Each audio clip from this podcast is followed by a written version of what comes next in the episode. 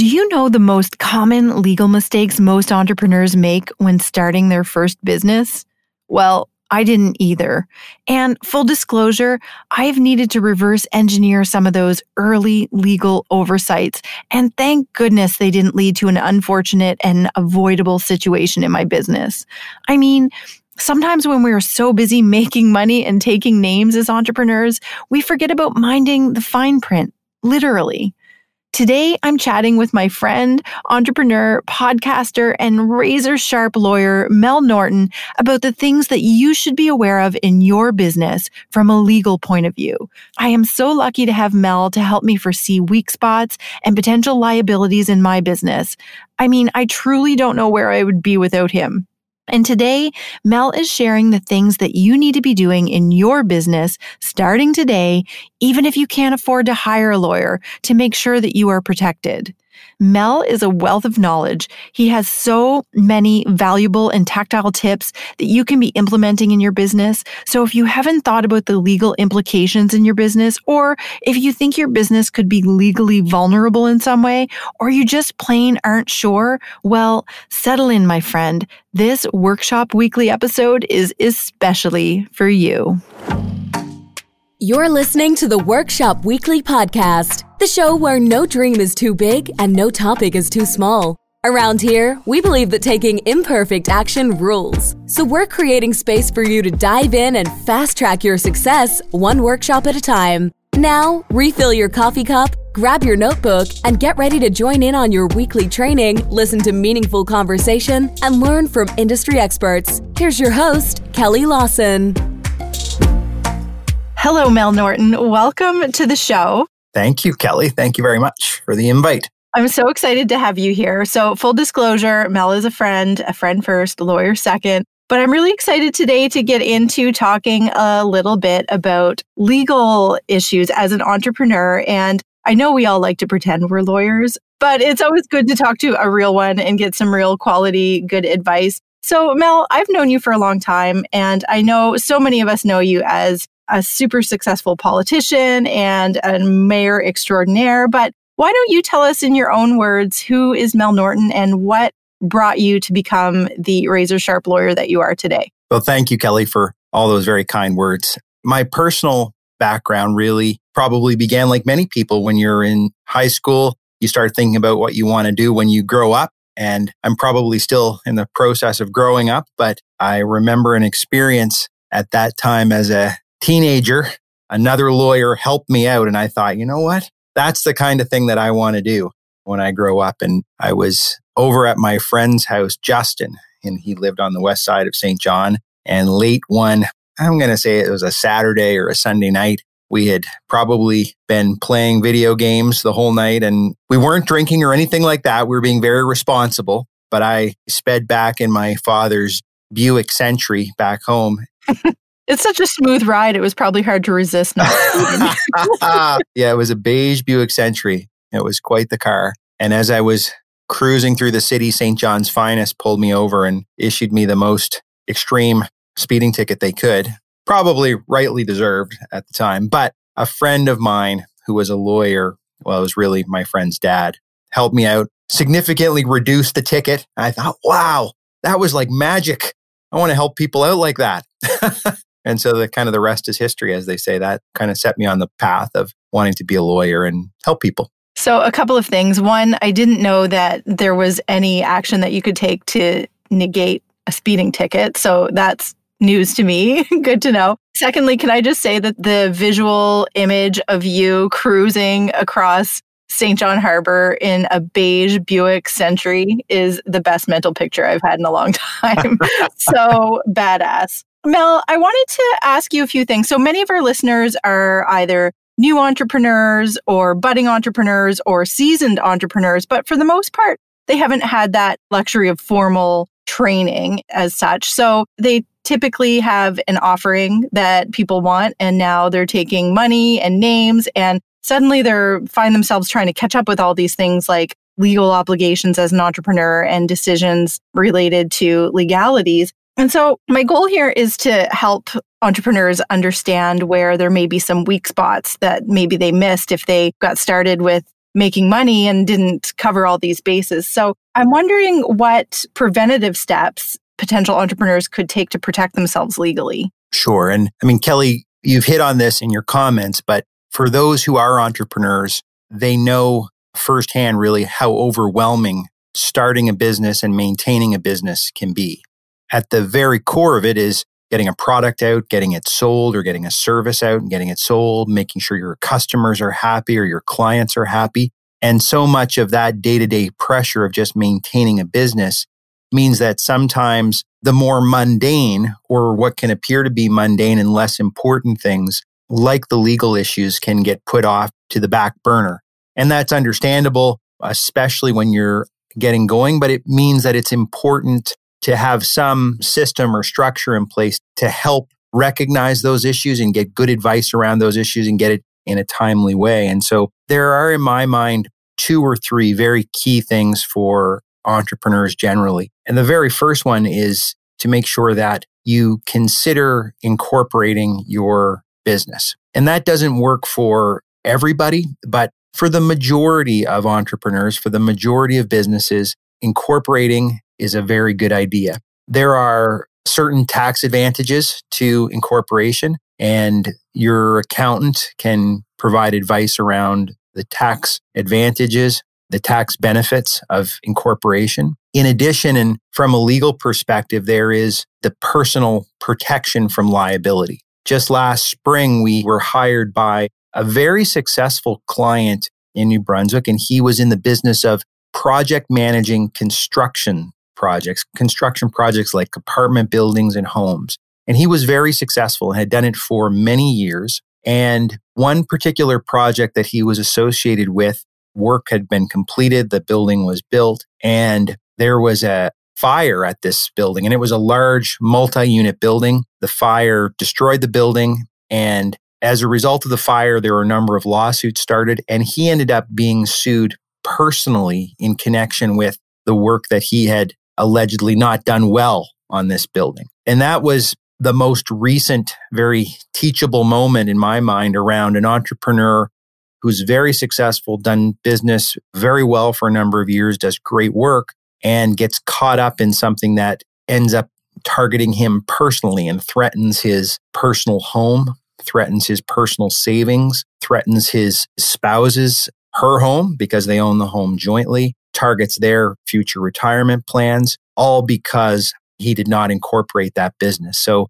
really having a hard look at incorporation so you can take advantage of any tax benefits, but more importantly, so you can avoid personal liability. You don't want to end up paying the consequences for something that is unintentional and paying it on a personal basis after you've worked maybe many, many years to get ahead in life.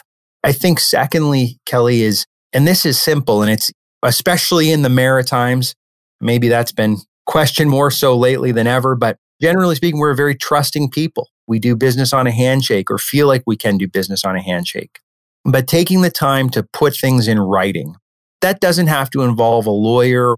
It can just be a simple email to confirm the conversation that you've had with somebody, to confirm the agreement. You don't need a fancy contract necessarily for everything that you do, if you've got the agreement in writing, as it were, if you've got email exchanges confirming the details of the agreement, that may be all you need. But taking the time to put what you do with others and the agreements you have with others in writing will save your lawyer down the road a whole lot of anxiety and probably make things much easier for you.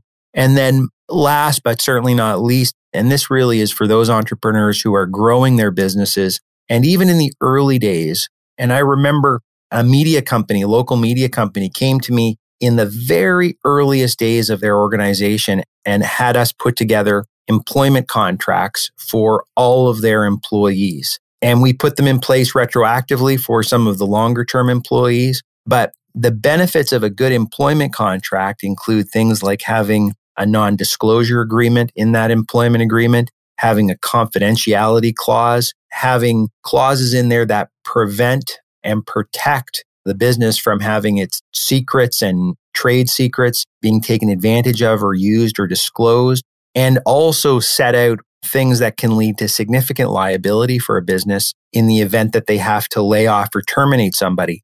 And that's around the severance that somebody's going to be entitled to in the event that the business has to, at some point, lay that person off on a permanent basis. And we've seen that obviously very recently with COVID 19. Many employers going through their ranks of employees looking at the kind of liability exposure they have for those employees who do not have contracts and that are not limited by contract as to how much they can claim for severance. And that makes things very complicated in terms of budgeting for long term employees who can be entitled to significant severance amounts.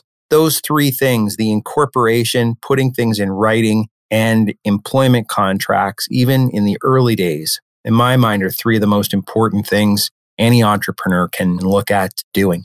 Really good, solid advice. And if I know my listeners, I think that they're probably feeling a little tiny bit overwhelmed by holy smokes, that's a lot of things to consider. So I'd like to ask a few follow on questions to maybe break these down just a little tiny bit.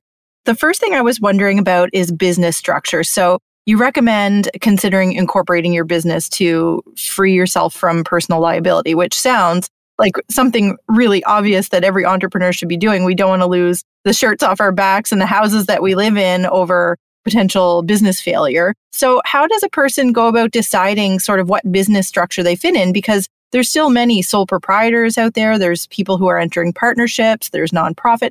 What's your advice for deciding on what route you should go as an entrepreneur? Certainly, the options are many, Kelly, and you've mentioned them all. The thread that they all have in common, or that most of them have in common, when you're talking about either an incorporation or a partnership with somebody else, whenever you have more than one person involved, so whether it's more than one person as a shareholder, so multiple shareholders, or if you have multiple partners, one or more partners in a business, one solid strategy is to have an agreement around what happens if you have to break up. Everybody's very happy to get into business together and to incorporate a company together and to have shares issued to each other and set up a partnership and start that new restaurant and begin business. But what happens when things go sour? Unfortunately, that's where lawyers live. We live in the world of the pessimistic and we only really see the bad side of it. But what I can suggest is that having an eye to not the rosy beginning, but what could be a rocky end to the relationship.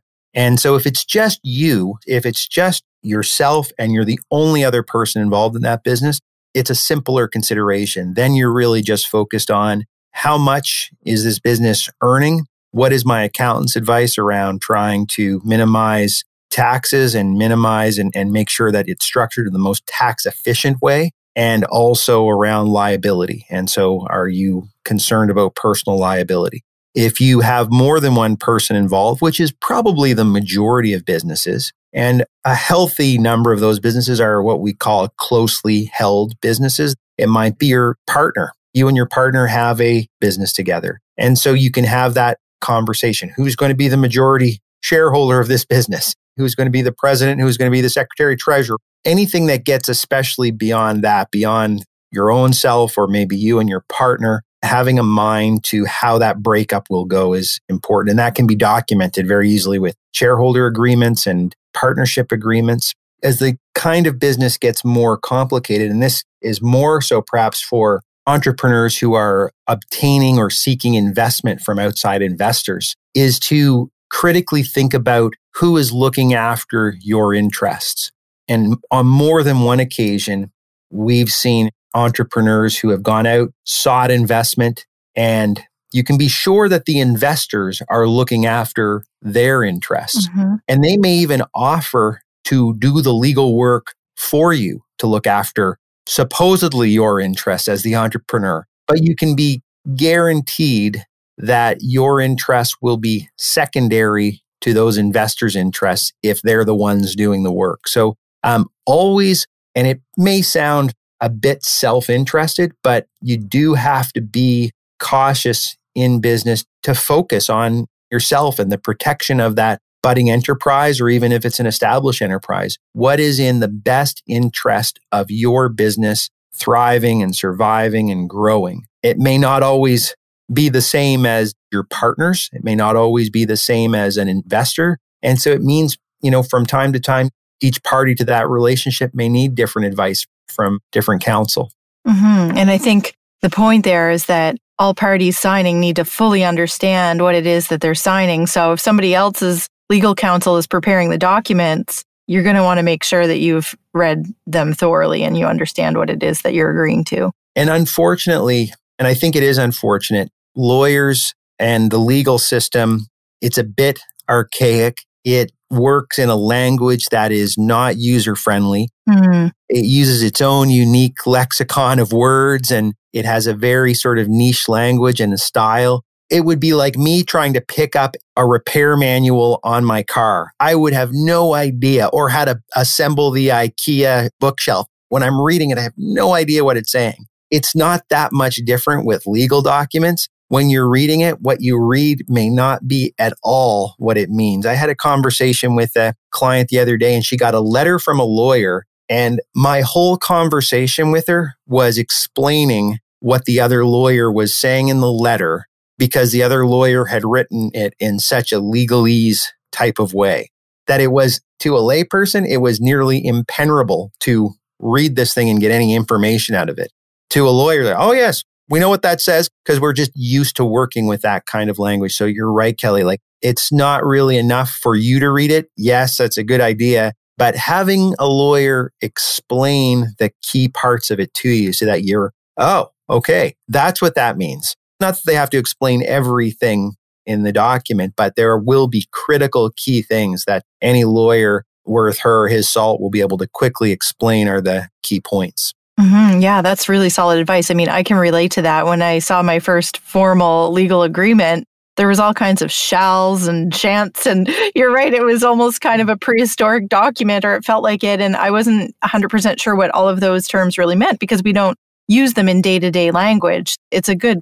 point so i think too for listeners like if you're reading legal documents and you feel like they're flying way over your head you're not alone and it's not something that you're lacking it's just the industry's language and my understanding is that this language is used to help to eliminate some of the subjectivity that can sneak its way into documents. Is that true? Keep in mind that, as we all know, the courts and the judges who preside over those courts are former lawyers. And the legal system has evolved so that everybody within the system understands what the other person is saying, but it's almost kind of like it excludes people on the outside of that system who aren't used to that kind of language because the language is unique to the profession. And so the judges will understand what it means. And that same language is repeated in cases. So they have precedent for how that's to be interpreted. And then that has obviously an impact on how the document in front of them is read and understood.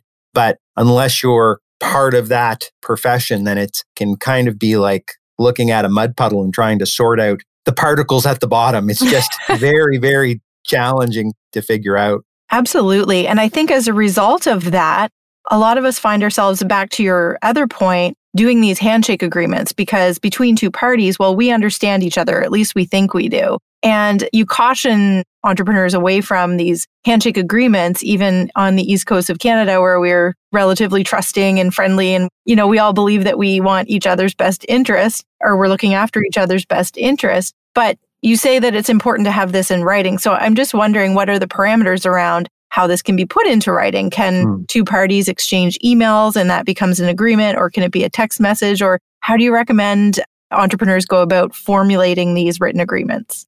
So there's all kinds of levels of formality. And certainly if you're going to invest in a significant, let's say you're going to buy a new shipment of product, you're probably going to have a formal written contract, a formal written document. But you don't need that level of formality for everything. You may have agreed to a certain price for something, and a quick email exchange will do that. Text messages can do the same thing, but what I've noticed with text messages, and I see this more and more with client cases. I'll get from a client an email attaching a bunch of screenshots from text messages. And the way text messages generally work is they work in kind of reverse order. They're very unwieldy to use in terms of printing them off and trying to reassemble the chain of conversation. And so I would steer away from text messages as the basis for agreements. I think email is pretty informal, but yet still easily recoverable and easily read and digested way to confirm agreements for different things. In the practice of law, we'll confirm agreements with other lawyers on large settlements just by email. Here's our offer. Do you accept? You know, let me know. A little more formal sometimes than that. And then you have that record as well. One thing that can be tempting and, and everybody has a different practice around this is to delete your emails. Well, create a practice of saving your emails and in a way that, you know, you can access them. We've been working with a client lately who is in a legal fight with his former employer and he's got emails saved for the last 10 years that he just stored on his computer and backed them up from time to time. And so I've got emails that must be about six feet thick at this point. Wow. Because he's been so good about it. That makes for a very happy lawyer to have all that paperwork. Okay, listen, I get it. Deep down, you know you deserve more, but you don't quite know how to get there. You see a lot of programs and e courses that could be of benefit to you, but you don't know which one will take you to where you want to be. It might be a mix of a few of them, you think, but we both know that can cost a pretty penny. Well, Workshop Warrior, all of this ends now.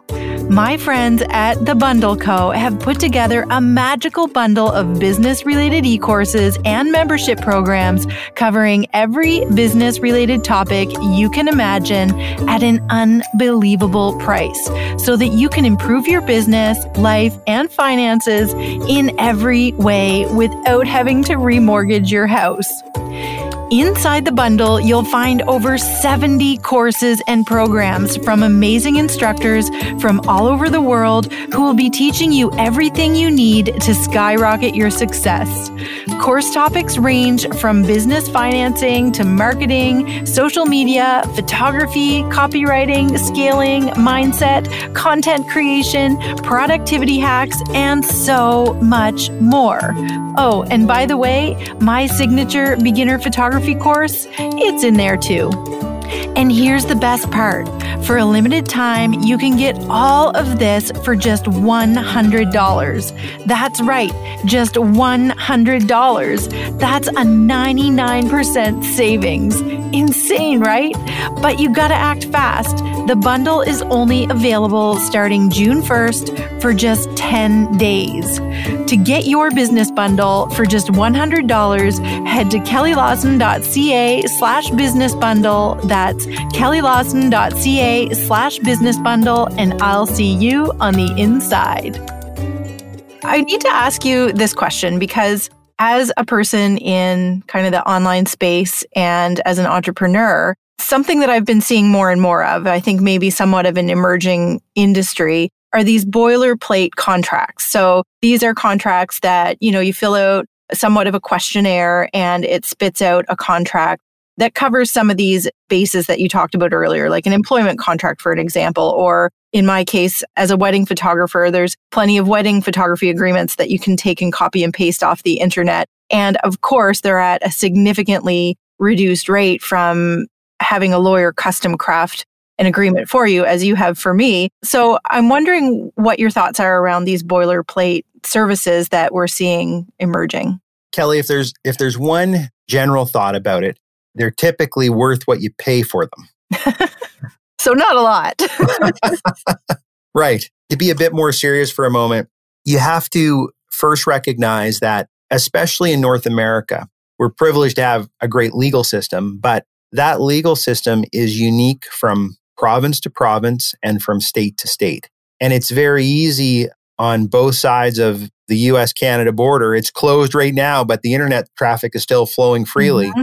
For agreements that may have been drafted for some Canadian province to be picked up in the US and vice versa. And if you pick up a contract that was drafted for a particular or drafted in a particular US state for a particular audience there and try to apply it in a Canadian province, the chances of it working well, if it's ever put to the test, are probably quite low. And I mean, and that's really the risk you're taking. Is it ever going to be put to the test? And lawyers kind of in the vein of the worst case scenario, always think, okay, if it's ever put to the test, we want this thing to survive. And so if you pick something up off the internet that is not specific to your jurisdiction, one provision in it that is not applicable to your particular province or state could have the effect of invalidating the entire agreement. I've seen that on more than one occasion with contracts coming from the United States and getting applied in New Brunswick and finding clauses in it that are completely invalidate the contract. And so back to the general theme, they're worth what you pay for them. If you haven't had an agreement prepared in your particular province or state by a qualified lawyer, then you're taking the risk that what you've got is not going to work if it's ever relied on. Right. So that's a little bit of a scary thought because I know that these things are marketed widely nowadays. And for a lot of entrepreneurs who I think are probably, you know, in a little bit of a tight cash situation, they want to do what they can do to protect themselves. So they're kind of taking this as like a better than nothing option. But it sounds like it maybe isn't better than nothing unless they're being asked really thoroughly, like what industry related questions and geographically related questions, then maybe, right? You know, I think one of the emerging areas of law, and this is going to be coming more and more the case, and it's more developed in the United States than it is in Canada. But as AI gains more and more traction, and there are some AI legal services that are quite sophisticated, they can be good right now, as we as we speak right now, for what I would call transactional purposes. So things related to one off things like property transactions or things that involve set documents that are, and some legal processes involve forms that the government mandates you must use this form. So, for example, if you were going to probate an estate, your loved one passes away, there are a series of forms, literally a series of forms that you have to fill out and file with the court to go through the exercise of probating that estate. It's a unique set of forms in each province and state, but they're still a set of forms. And so for something like that, you can see how using an online service might work. For something a little nuanced, like an employment contract, where take, for example, the current situation with COVID 19, I would pretty much guarantee that no employment contract out there online predicted a pandemic and built that into the provisions in the employment contract and mm-hmm. what happened to that employee that needs to be laid off in the middle of a pandemic. But that is something that an employment lawyer who's been around and has experience will have built into their precedent employment contract. Things like unforeseen circumstances like pandemics. So, Mel, I want to change gears a little bit. You've had a decent amount of experience, I know, from my own personal experience working with entrepreneurs and helping them maybe patch up some loopholes that they missed along the way when they were taking money and taking names and, you know, missing some of the legal implications along the way. I'm wondering what are some of the common mistakes that small business owners make in terms of protecting themselves legally? Kelly, I'm not sure if they're mistakes or I mean, I think it's just the reality that there's a lot of pressure on entrepreneurs and on business generally. And so I think that that causes kind of a priority setting. And those things that aren't maybe front and center, or we think of them as remote issues like legal issues, tend to maybe take a back seat. But I think of a few things, and I think of issues around First, let's talk a little bit maybe about the most common issue we see for entrepreneurs, for business owners, and that is the collection of bills that they're owed. On many, many occasions, and this goes for the largest corporations that we have in our province, right down to individual entrepreneurs, they get into situations where their bills are not paid by a customer or client it's dangerous for that entrepreneur because obviously cash flow is the lifeblood of a business. And so I guess the mistake, to use your word, the mistake that can be made or, or maybe the oversight is letting that go too long. And there are kind of tried and true principles we see, but if a receivable is out there more than 90 days or so, the chances of getting it collected easily are, you know, they just diminish remarkably. And so keeping in mind that to have a system to follow up on receivables and not being afraid to if your customer or client is not responding within the time frame, paying within the time frame agreed, not being afraid to use a collection agency or to use a lawyer to help you collect that receivable. Mm-hmm. If you let a receivable go for six or eight months, there's little chance that that is going to get paid.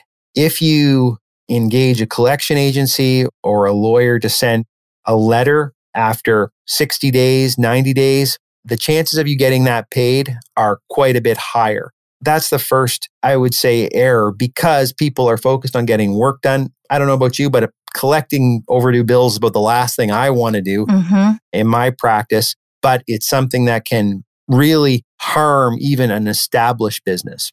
The second thing is probably not so much not related to to cash flow, but it has certainly an impact on cash flow, but it's maintaining employees that the business really shouldn't maintain. And for maybe a variety of reasons, but as entrepreneurs, what I would say is there should be obviously careful consideration about who you hire when you know that that person is not the right fit for your organization, not putting off that decision. And that's a hard decision. Nobody, and I know from personal experience, wants to go in and have the conversation about letting somebody go. But one employee who is not a, you know, to use some of the language that's out there on the bus or is rowing against the current or whatever the HR language can really deflect from the focus of what you're trying to get done and be costly. So, not being afraid, and that's easy to say, I suppose,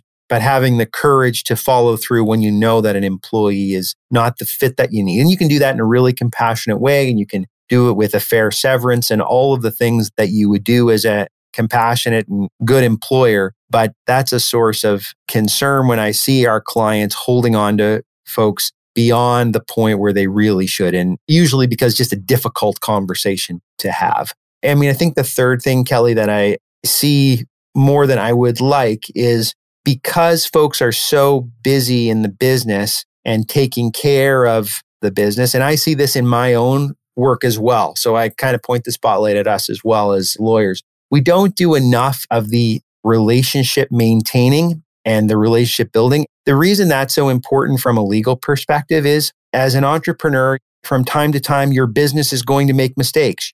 There's going to be a ball dropped for a customer or client, but having that relationship built with that customer or client can kind of be the bridge to keep the relationship or to restore the relationship and keep it going. And I know that that's something that, you know, we see in our practice and from time to time we fall below the standard that we really want to provide and those good relationships sometimes don't get the attention that they need. And so that's less a legal issue but more of a general, you know, business observation from having, you know, watched employers and businesses uh, deal with customers and clients over the years.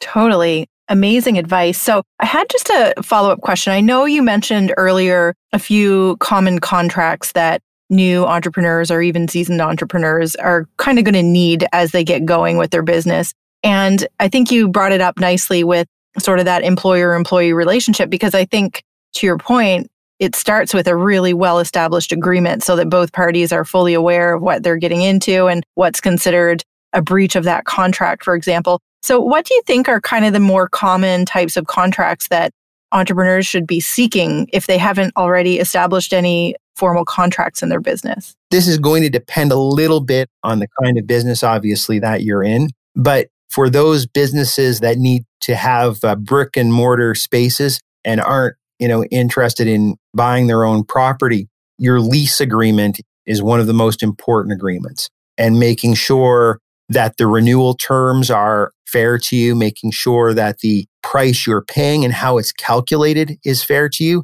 Some of those lease agreements, there may be a base amount of rent that you pay on a monthly basis. There may be common area expenses. Then there may be additional charges for things like property taxes and unforeseen maintenance issues. So you have to read those agreements carefully. And then the renewal terms are also important in those agreements. So that's one contract, that's one agreement that you should carefully look at and make sure is at least fair to you as the business, as the entrepreneur. We've touched on the employment contract already, so I won't bother with that more. Those employment agreements, though, can incorporate the things that we mentioned earlier the non disclosure agreements, the confidentiality agreements. I think something that it's probably used less than it could be, but when you're exploring a relationship with another company, having very good non disclosure agreements with that other company or that other person. I've seen clients who are exploring product development opportunities with could even be a notional competitor and they're going to be giving away information around their processes and products and being very careful around that disclosure but making sure there's a good agreement in place that protects the information that you're going to be disclosing to that other party even if they're not currently a competitor could become a competitor. I've seen on more than one occasion a company say, gee, that's a great idea. We don't want to do business with you, but I think we're going to do that on our own. Mm. That can be very disheartening. I think too, some of the agreements around, you know, that you get for product delivery, some of the contracts around that, that can be a source of risk for employers and for entrepreneurs if they're not careful about those as well. So making sure that, you know, if you're agreeing to deliver a product or a service for a certain price within a certain amount of time, that you're not setting yourself up for unintended liability because you deliver the product that isn't quite up to spec or not quite on time. Those kind of commercial agreements can be a source of unintended liability or it can be a source of potential payments being withheld if you know you may may deliver the product they might say well you know what in every 10th lot, there was a problem with this particular thing. So we're only going to pay you 80% of what we owe you. And, you know, go ahead and sue us and see if you can get the rest from us. So just being very careful that you've got a contract that isn't unfair to you in the delivery of your product or service if that's something that you're providing. Absolutely. And as a service provider myself, I know that one thing that you helped me with was having a severance clause. And that was something that I would have never considered. However, that's income that you're expecting to have. So if the contract is broken, then what happens? So it's always good to protect yourself that way too, so that if a contract is broken by the party that you're serving, you still get at least some of that income coming in so that it gives you a little buffer to get the next client. That's right. Mel, thank you so much for your time. I think that all of this information is just pure gold. It's a gift to an entrepreneur who hasn't already had these discussions with a lawyer. I can't thank you enough for giving your time for this. I want to leave off with one last thing. I want to know what is the one thing that you would recommend any entrepreneur listening to this podcast do as soon as it's over? Ooh. So, right now, and I guess we're speaking in late April, the one thing I would do is encourage your listeners to review the equivalent of WorkSafe New Brunswick, their local workplace health and safety guidelines for safely returning people to work or interacting with their customers and clients. They can apply those same principles to interacting with customers and clients. And I say that because we're kind of slowly coming out of this pandemic. It's going to be months of adjusting before we're back to hopefully where we were before all this. But in that intervening period, there's going to be a whole new set of health and safety guidelines and protocols that are going to need to be put in place. Entrepreneurs could get a leg up by studying the health and safety guidelines that are applicable to their province or their state. Okay. And we'll make sure that we put a link at least to the ones that we're aware of here in Canada. We'll link those in the show notes so that folks can find those resources easily. I think that that's brilliant because I know that there's a lot of unknown things right now. We're all just kind of learning as we go. And if there's one thing I think that most Canadians are aware of, it's that employees have the right to refuse unsafe work. And I think as an employer myself, that's something that I'm constantly asking myself, well, is this technically a safe working environment? And what parameters do we have around knowing if it's safe or not under these new circumstances? Exactly right, Kelly. That's exactly right. Mel, thank you again so much. I'll make sure that we include ways to contact you as well in the show notes. And Thank you. My pleasure. It's great talking with you. Did you learn something there? I hope so. I know I sure did. I mean, I think I do every time I have a legal chat with Mel. And sometimes we don't find out that we haven't crossed all T's and dotted all I's until it's too late. So truly, I hope Mel's generous advice will help to set you on the right track and to remember to always protect yourself in your business. If you're looking to get in touch with Mel or for any other resources discussed in this episode, please visit the show notes page at kellylawson.ca slash 016. Until next week, please keep crossing those T's and dotting those I's, and don't ever stop showing up in the world confidently with your fullest potential in tow. Until next week, Workshop Warriors, bye for now.